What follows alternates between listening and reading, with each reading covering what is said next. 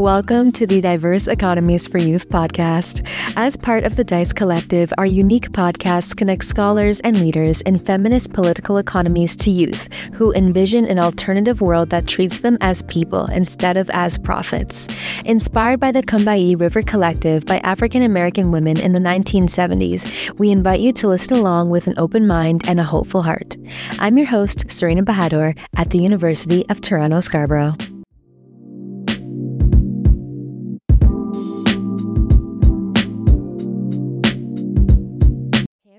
And welcome back to another episode of our podcast.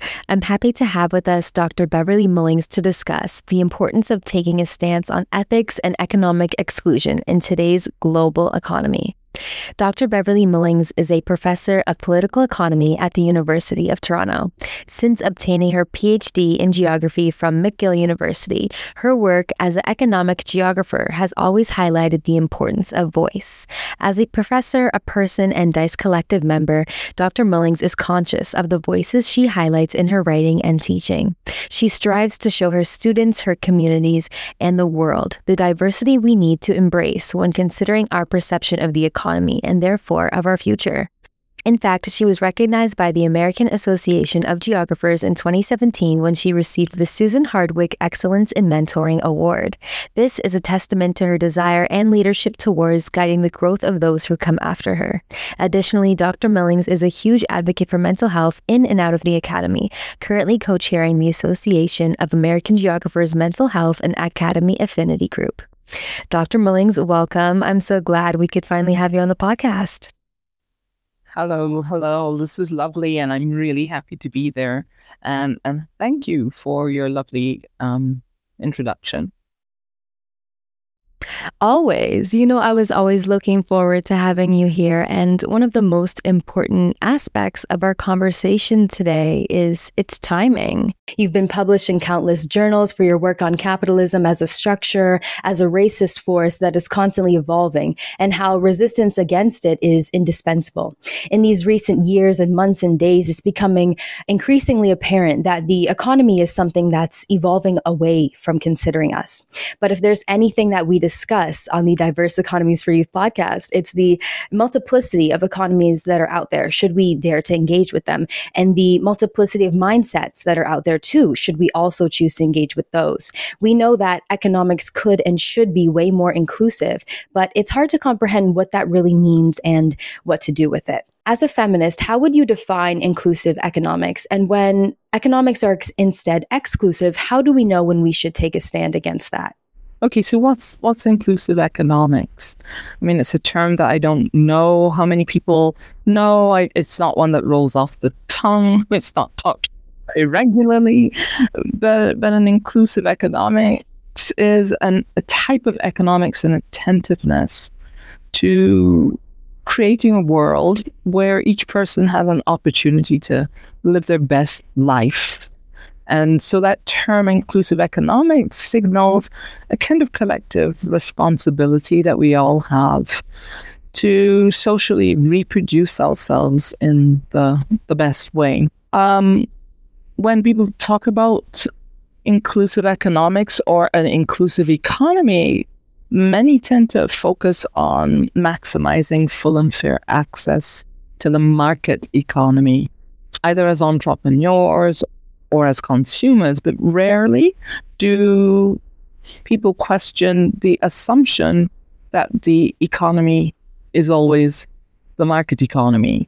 And I think that's what the DICE Collective tries to do, to talk about other types of economies that are not necessarily market-based economies, and, and what we can learn from looking at these kinds of economies about how to think differently about collectively, you know, creating our best selves.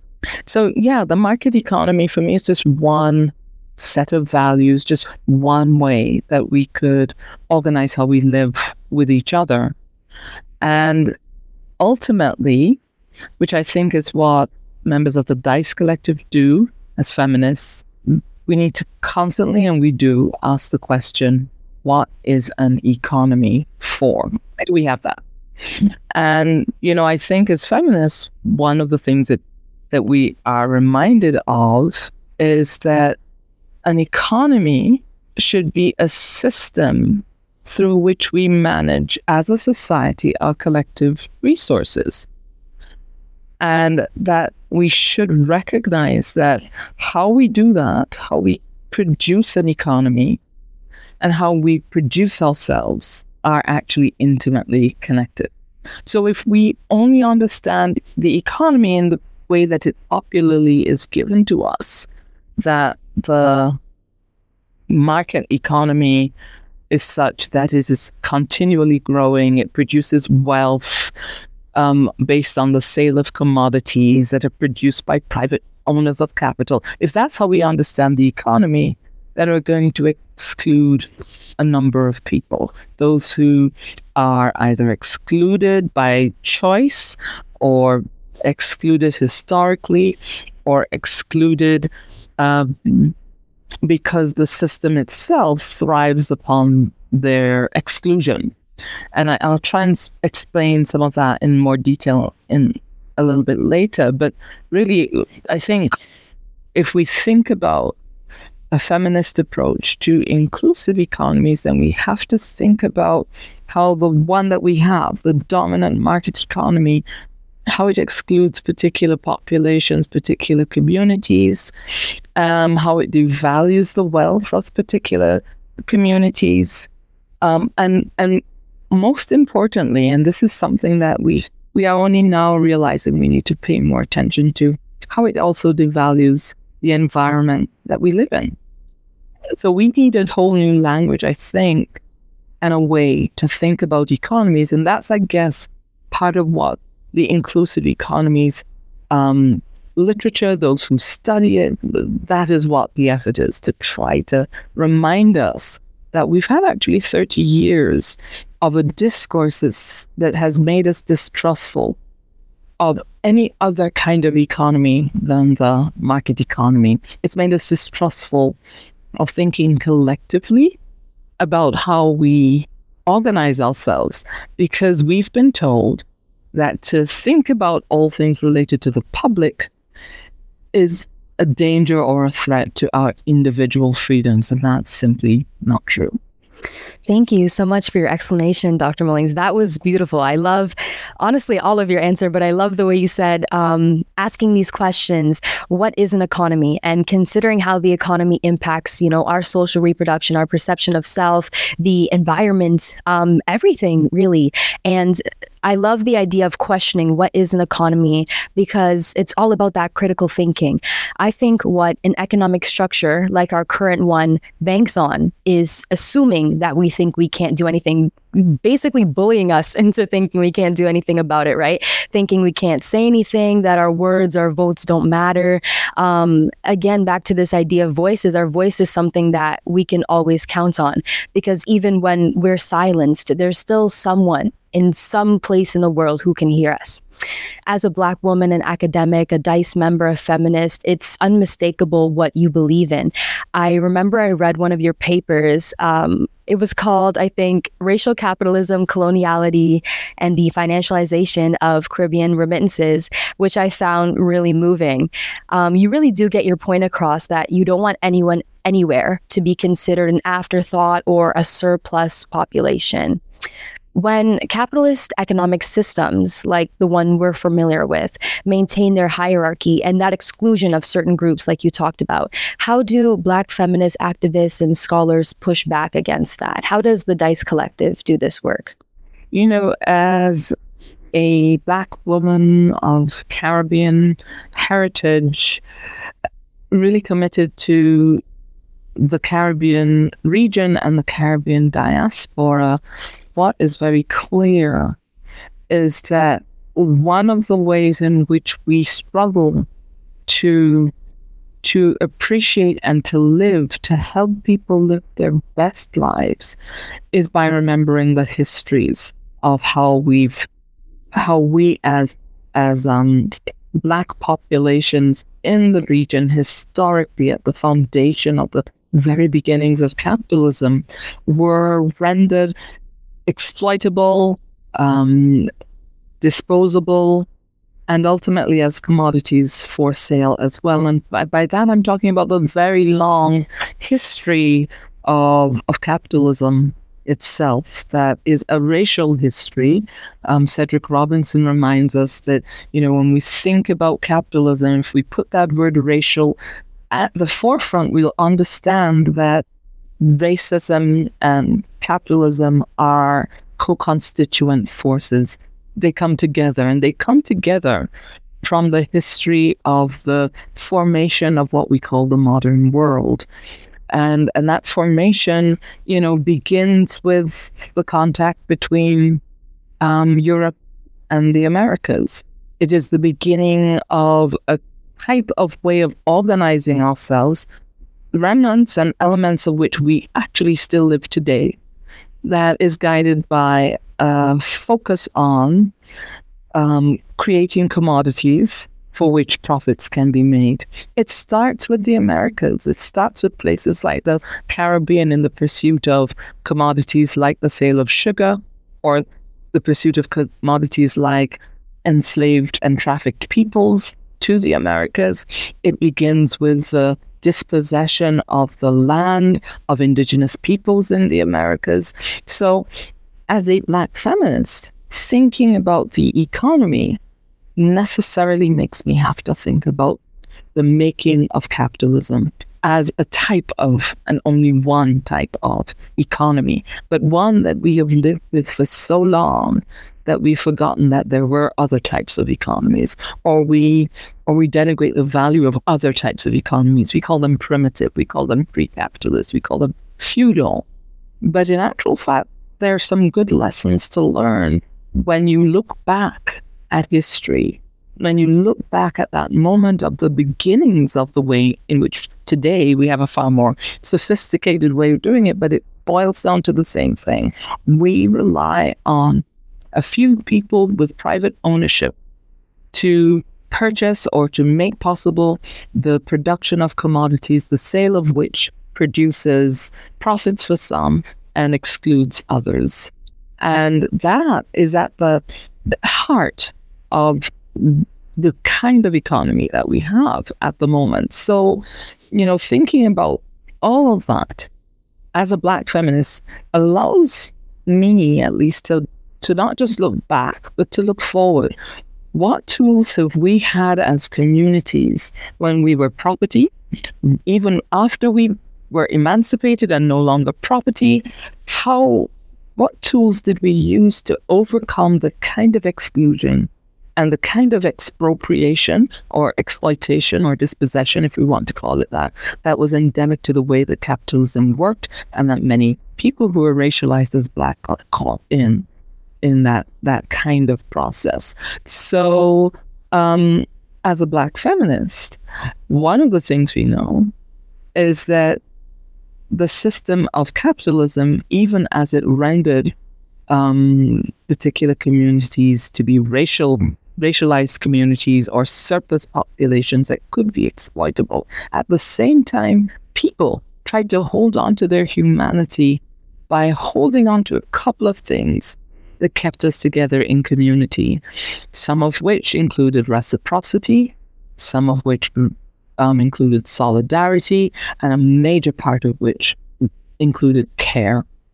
And so I think um, Black feminists in particular pay attention to the way that capitalism, with its creation of commodities, with its reliance on waged and unwaged labor, or paid and unpaid workers, the way in which that system takes away our capacities to look out for each other is the very way in which Black feminists try to rebuild those communities. And in the DICE Collective, a lot of the work around um, systems by which people collectively create resources is a significant pushback against the weight of that history. And I hope that was clear enough. No, that was co- so clear. It was poetic. I love the way that you explained that, you know, what the way that things were once taken from us is the same way in which we build it back and form a community. Um, and that that just goes to show there's always a history of something. There's a history for everything. And that history is part of what informs DICE and its mission, it's all its members. It situates DICE as part of a long legacy of Black and racialized economic cooperation, social justice, care, reciprocity, all these values you mentioned. And to me, the perfect word to use really is collective, because it helps you see the vision, hear the voice. When one person speaks, you know it's on behalf of everyone. And then when everyone speaks together, there's no mistaking that. Collectively taking a stand is what magnifies our power and shows everyone how much farther you can get with your community behind you. But in a highly individualized system, we're not trained to think this or embrace this. So in your career as an academic, why do you find that it's important for academics to even take a stand? How have Black feminists stood up against uh, structural economic violence on the global stage, for example, as we see in Gaza? There's a couple of things that I've read in my lifetime that have really had an impact on me, one of which is an interesting book by Fred Moten and Stefano Harney um, that tells us that the university is a space with a lot of resources, and that it's also a space that historically was not meant for people like myself, you know, people who are racialized, people who are poor, and that we know from their writing that our duty, if we're in these spaces, to, is to make use of the resources here. And those resources is our access to a voice, uh, our access to books, our access to infrastructures that allow our voice to be heard. One of the things that we really have to hold on really hard to is our academic freedom. And at the moment, that is under threat by events around the world, but in particular, um, what is happening in Gaza and the occupied Palestinian territories. As feminists and academics, we know that we have a fairly privileged position. We're able to have our voices heard. But to be honest, our voices alone actually mean very little. We have to work collectively. And this is the whole, I think, point of a DICE collective. And as you said, to think collectively, to work against the grain of what a free market economy tells you, that you, the individual, should be the person who tries to advance your own um, agenda, that individuals should work towards holding their own freedom. As a Black feminist in the academy, what is very clear is that we need to work collectively to amplify the voices of those who are not in this space. And when I, you know, mentioned and talked about, you know, the duty of care that comes out of collective struggle, of which solidarity economies is part of that, it's not only for, for Black folks. It is about joining up the struggles of a whole range of other communities that also similarly did not have voice. And it means then that our struggles are not separable from the struggles happening right there in Gaza, that Palestinian liberation and, a, and an attentiveness to the sort of pain and suffering that ordinary people are experiencing has to be part of our struggle as well. We are in a moment where it is difficult to speak. Um, we are encouraged, pushed a little. There's a McCarthyist movement at the moment to silence our voices. But we have a space and we have a duty. If we believe in an inclusive economy, then we have to believe that we must use our voices to speak on behalf of those who don't have the space. And that means linking through conversation, through intergenerational conversation, all struggles across time and space. So I spoke earlier on about looking back in history in order to look forward, which is actually part of a long tradition um, exemplified in the principle of Sankofa, which is the a word in the tree language of Ghana to tell us that we have much to learn if we are able to remember our histories or remember histories in order to move forward. But we also have to link our struggles geographically, and perhaps that's why I'm a geographer. But we have to recognize that our struggle, wherever we are, is connected up with other ones. And there are moments when it is important for us to speak up, as in the current moment with the sort of um, ethnic cleansing, apartheid system and genocide that I would say feels very real when one watches the news, when one um, watches the television or pays attention to what is happening at the moment in the war between Israel and um, Hamas. And, and in that struggle, as a feminist, the focus is on everyday people, what that means in terms of suffering and the inability to live one's best life. And that, to me, is part of our struggle. It's part of what being part of a solidarity economy asks us to do. It's to join our struggles up for the liberation and the solidarities of many others. And that includes racialized people all over the world, be they Dalits in India, be they Black folks in the United States or Canada, but also to make those connections with Indigenous peoples who still find their lands being um, dispossessed and destroyed. And then to remember, which is the third part. So we link our struggles through time and through space. But the other part is to remember that it is not just us as humans alone. It is us as humans in struggle with more than human others, meaning that we have a duty also to the environment. The relationship that we have with the environment as humans says a lot about how we live as people. And in the future, as we see the planet deteriorate, it's going to show how we treated the planet and how we cared about the planet. Um, and also speaking back to um, when you mentioned all our struggles are connected, it's such a strange time because, you know, social media, the news allows us to see everything in like almost a hyper reality.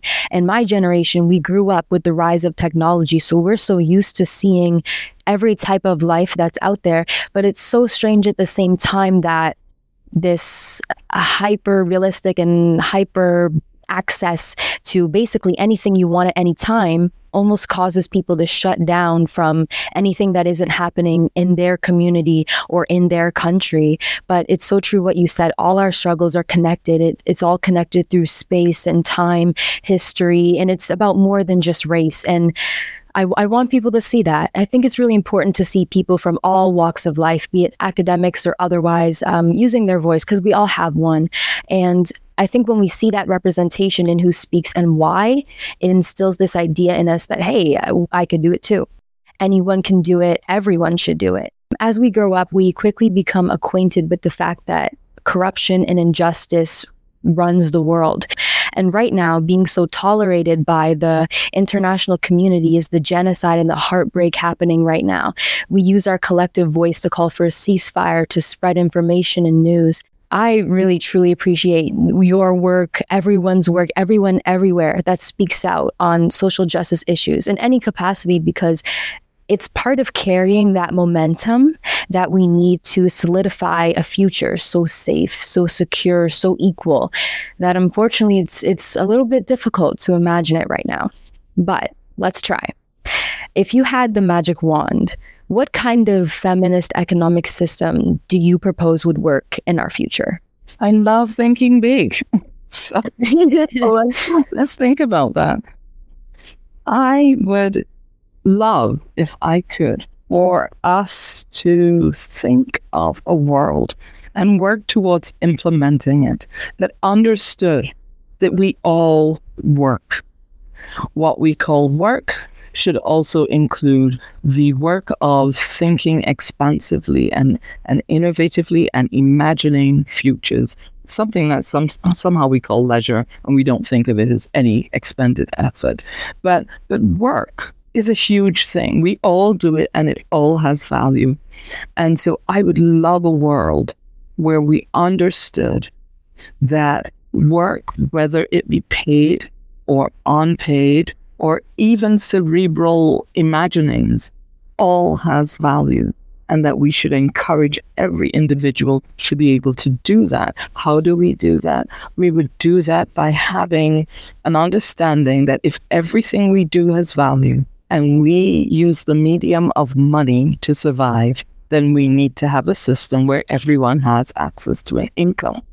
And, you know, during the pandemic, pandemic, at the very height of it, because the pandemic is not over, it is still with us, although we'd like to pretend it isn't. But at the, the very beginning of that pandemic, when we really didn't have a clue about, you know, whether we would survive as a species on this planet, when we didn't have a vaccine, people were dying, we didn't understand it.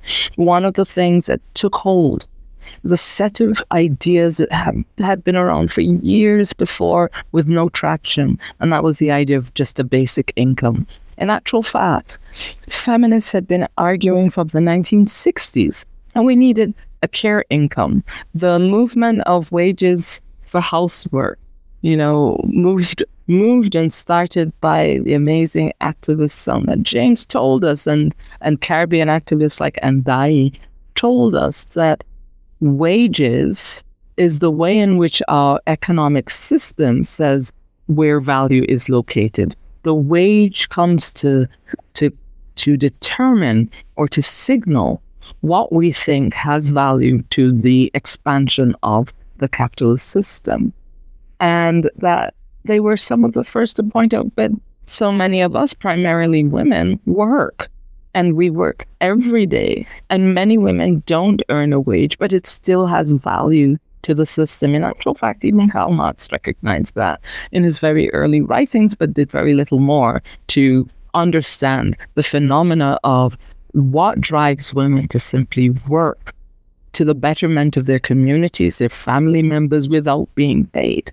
And so if I could wave my magic wand, it would be for a system that recognized the value of all labor, all work, and that it would be understood that because it had lab- because it had value, everyone should have access to an income. Try and imagine a world where everyone had access to a basic income. Whether you did the work of showing people that you got up at nine and left and came back at five and worked an eight-hour day, which, of course, a lot of unpaid work is twenty-four hours a day. It's not even just eight hours. But if we had real value for all forms of work, and I, and I really want to put in here leisure as well, what we call leisure, which is really the time that we imagine, imagine different things, we innovate, we think of ways of making the world better, then can you imagine what our, our economies could look like? Because people would have lives that were, that gave them or afforded them the capacity for, for a, a degree of freedom that so few people have. It would allow people to be more attentive to their health if they simply had a basic income, which was given freely, which was not with strings attached, but in recognition that in living and in engaging in community that you bring value to everything. What would that mean for the way in which we think about the world around us? And all of the resources, you know, human and non-human, and, you know, all other types of um, more than human. How how could we imagine a world where an, a basic income would facilitate looking after and caring for the planet as a whole? What would it mean if we had an income of that nature, where we redistributed resources so that everyone had something to live on? So what would that mean for the way that we think about our relationships across generations, our relationships across geographic regions? Would we have levels of migration, people, you know, risking life and limb to cross borders just for different possibility of survival? So my magic wand would probably start with thinking about the basic income, but that's a practicality. And I would say that if I also had a magic wand, I would get a I would try to have us think about a system that went beyond capitalism itself. Meaning, can we imagine a future where what we produce, what we share, what we exchange is not driven by the need to secure a profit? That in actual fact, we were, if we were always redistributing our resources, what would that mean for how we proceeded on the planet? Um, that would be the magic one. And I think if I were to be able to imagine and exercise that magic wand, practically through the idea of um, a basic income or a care income, as some people call it, or to do away with the whole system of commodities and commodity exchange for profit, well, what would that mean also then for how we live with each other? And that would be, I think, an opening for all sorts of possibilities across this planet. Part of that would mean that maybe we would spend more time thinking about moving off of fossil fuels, that we would actually put resources towards that in a way that we don't at the moment. Maybe we would use some of that redistribution of wealth to educate more people. We would have more people who would have the ability to think about ways in which we might live in the future on a planet that is going to simply be hotter. I think we've passed the stage of thinking that we can mitigate all of the effects of climate change. We would be able to focus on the things that allow us in harmony with our environments to survive, rather than dividing the spoils, fighting with each other, bombing each other, capturing land, holding onto it. You know, those mining and and destroying nature, or as we watch when we look at what's happening in Gaza, you know, the whole ecocide, the environmental costs of this war, we haven't even begun to think about what that means. And that also includes the war in Ukraine, the kind of environmental damage that we all need to live with in the future. So yes, my magic wand would have a practical element and a hopeful element. One raised around um, an income that would allow all sorts of possibilities for every living person, but also to be able to think more expansively about what alternative economies could look like, and to move away from the one that we have at the moment, which is so which is so embedded in a notion of of extractivism that is very hard to see how it could be redeem, redeemed. Right. Thank you. I, I agree with that. I'm really... I think as a system, capitalism is so extreme in how it says, no, money is the most important thing. No, extracting resources is the, is the most important thing. It really neglects what we need as people and kind of makes us feel like almost like just little obedient machines or workers. And, it, and a lot of people feel like they have to commit their whole life just to trying to survive. And the system is just really not set up to support um, your mental well-being, your physical well-being. People really see themselves deteriorate in ways other than like aging or, or normal capacity that a human would, just because they have to keep up with something that is not really made for their benefit. And that's why I agree that I don't think capitalism is all that redeemable. Just in its nature, I just think innately it doesn't support values of reciprocity or care or community. You know what I mean? It's just very about an individual person trying to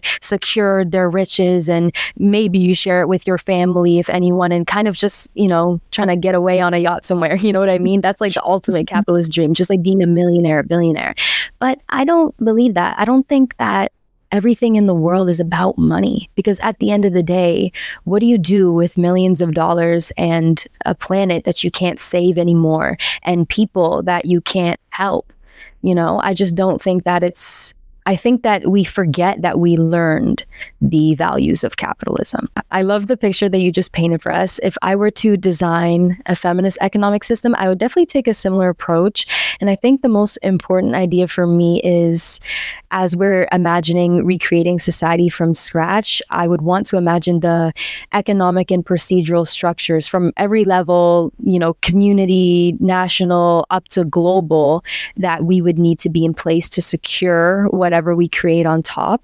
I really like the idea of international law, but as I grew up, I started to realize it's not really a thing. There's not really a real thing as international law. It's more international suggestions, which I'm seeing more and more on the news these days. And I think that it's easy to forget as an international community. We didn't start out with things like the United uh, Nations, the I M F, the World Bank, the International Court of Justice.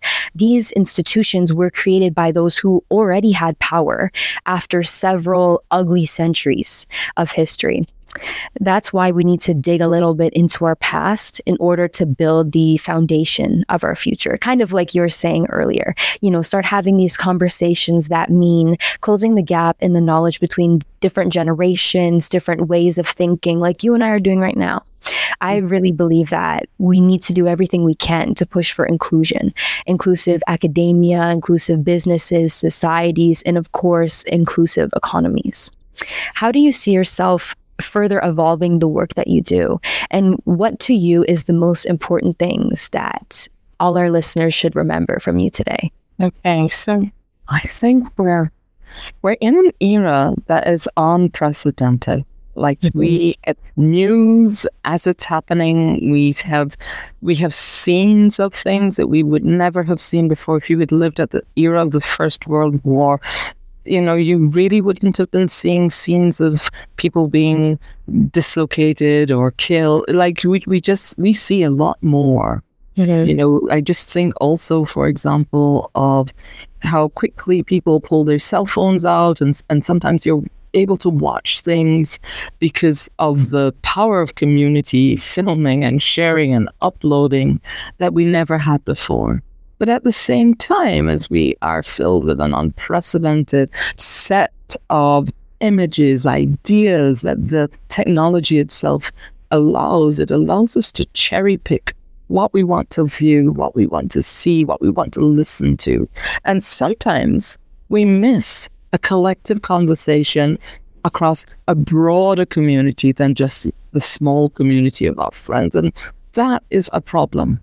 If we look back at history, particularly for Black communities that I look at, we always spoke with each other, just as you and I are doing. We we sat, we talked, we read together.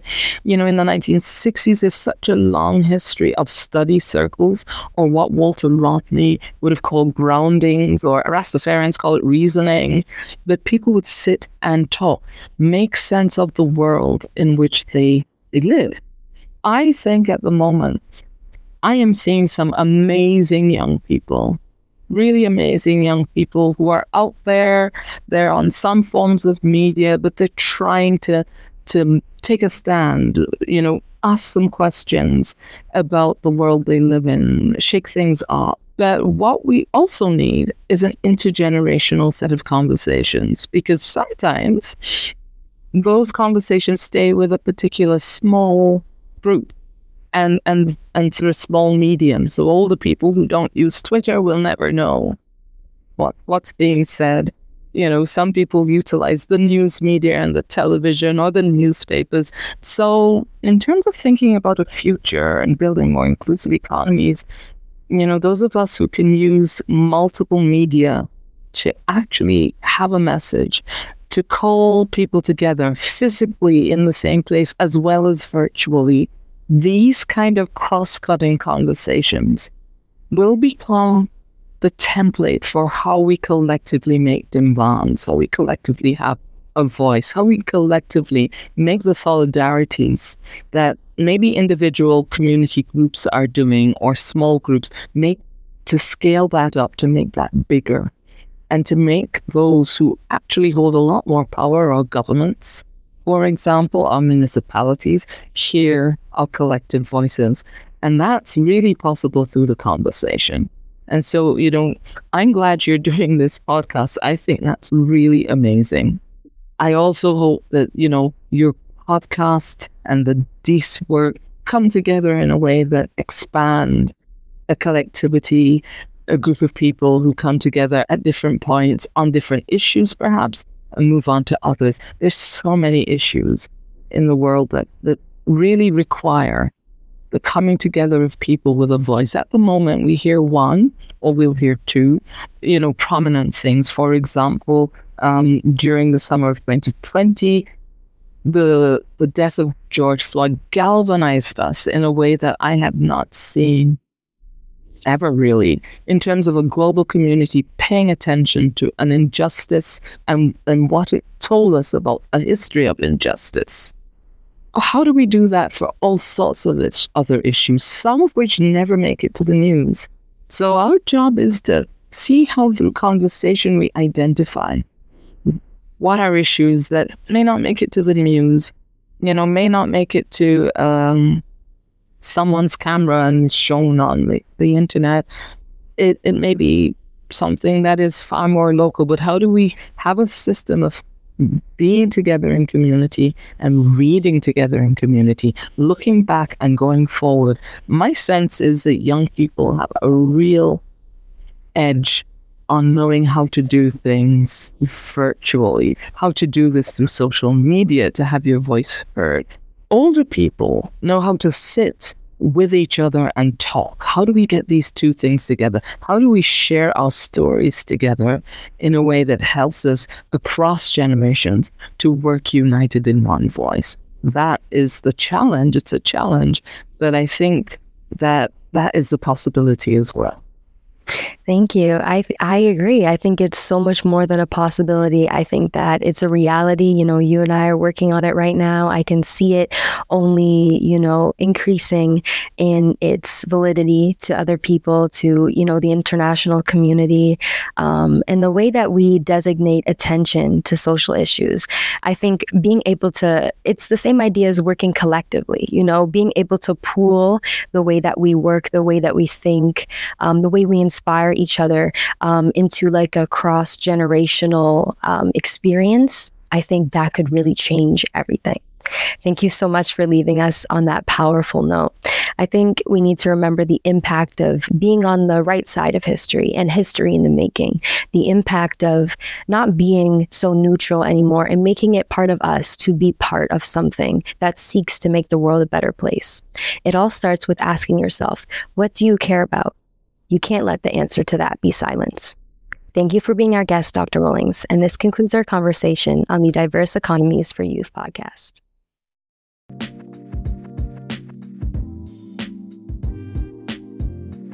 All of our thanks to Doctor Beverly Mullings for sharing her wisdom on the practicality and potential behind inching closer to inclusive economies over extractive world systems each and every day. And of course, thank you to her for her continued dedication to thriving alongside the DICE Collective. To keep thinking with us, send us any questions, comments, or ideas you might have at Africana underscore economies on Instagram and Facebook, and at Africana Economy on Twitter. The Diverse Economies for Youth podcast is made by youth for youth and made possible by funding from the Canada Research Chair for Africana Development and Feminist Political Economies at the University of Toronto Scarborough. I'm your host, Serena Bahadur, and next month we'll have a new episode of our podcast where we learn how to create a world that treats us as people instead of as profits. Thank you for listening, and until next time.